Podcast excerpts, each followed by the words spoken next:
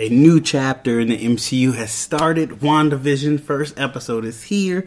Crazy. And in black and white. So let's talk about it.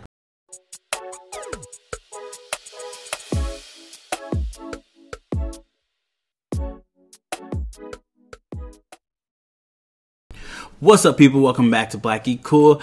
WandaVision has dropped episode 1. We're doing a review.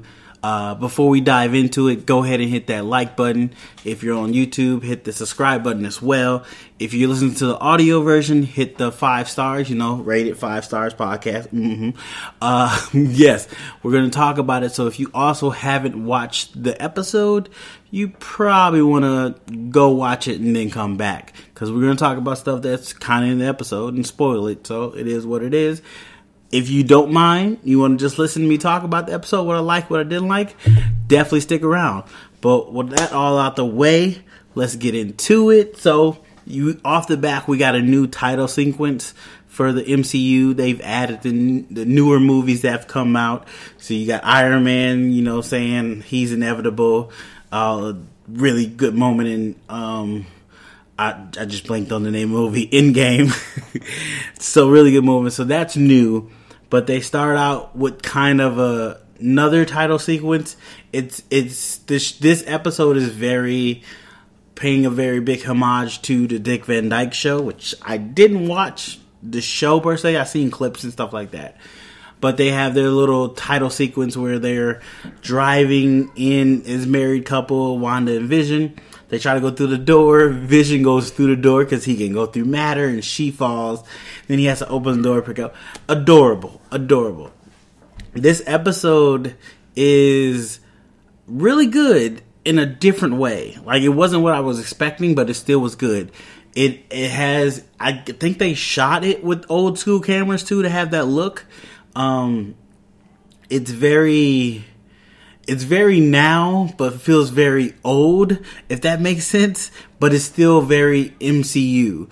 Like, everything they were saying was things we know about the MCU as of now, if you've watched all the movies and stuff. This being their first TV outgoing, it's very interesting to see what they're doing with it. And so far, I'm liking it a lot. Wanda and Vision are it seems like they...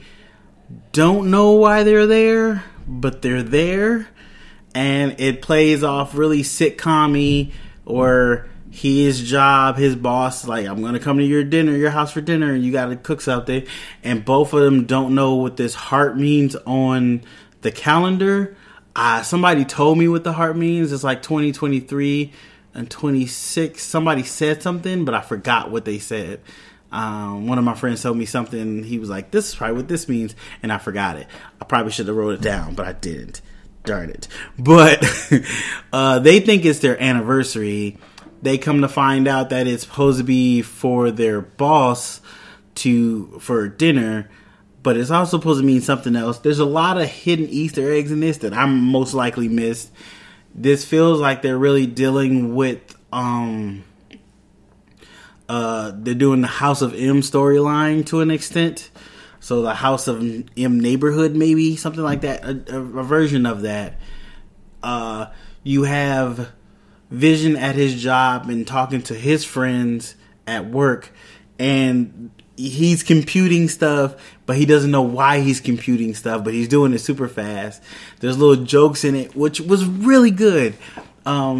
Vision trying to fit in, like, he doesn't eat food, so people are like, let's go get a bite to eat, and he's like, oh, I don't eat in between meals or some weird stuff like that. It's really funny, but it works. But it's also like this deeper mystery going on, like, why are they there, who has them there, which is really, really interesting. But they have this whole, I forget about Wanda's friend that she met. The lady next door comes over, says hi, brings her stuff, and asks her, like, why are you married? Where's your kids? All this stuff. And Wanda doesn't really have answers per se, but she's like, I've known Vision my whole life. I believe we've been married. I can't remember when I met him, but it seems like we've always been together. stuff like that, which is very like romantic on the end, which me, this is really a romantic thing. Like, this is the first real romantic MCU story I've seen in this aspect of the way they're doing it, and it works. Like, at first when I heard that it was very more sitcom-y, I was worried, but they pull it off. Like, they're pulling it off really well. I know there was something like they kept asking, I think two people asked her about having children. Yeah, the boss's wife asked them where their children were. It's time to have children. But they had to cook a dinner for them. And Wanda, thinking that it was an anniversary thing, so she was being all sexy for Vision. And that, I think they also call him Vision, which is weird. Who do you know is named Vision? So there's a situation where the boss and the boss's wife come, and Wanda's got the house all dark and sexy and stuff, and she's wearing lingerie, and they come in, and they're like, what's going on? And she goes behind the boss and does that peekaboo thing, trying to be seductive, and he's like, oh, what's going on? And Vision plays it off that she's European. I forget the country she's from. It's not Ukraine, Yugoslavia. I forget the name of it. Sokovia, there we go, Sokovia. And that really, it worked. It's something MCU related, but yet in this time of sitcom, it plays off really well and it works.